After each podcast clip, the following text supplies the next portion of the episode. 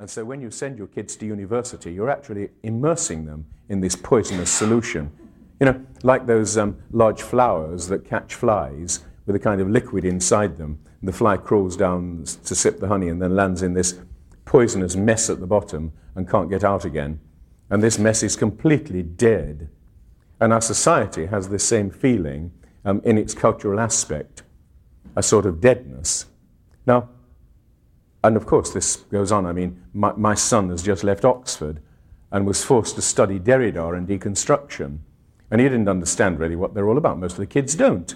I mean, you really need a background in French philosophy to even begin to understand Derrida. So, but I'd already got curious about it. I discovered a copy of, um, uh, of um, Derrida's uh, major work of grammatology in the uh, City Lights bookshop in San Francisco, and I'd settled down to try to read it and being puzzled. I thought, you know, surely I'm not that stupid that I, ca- I just can't understand a word of this stuff. And so I got some more books by Derrida, and they were equally meaningless.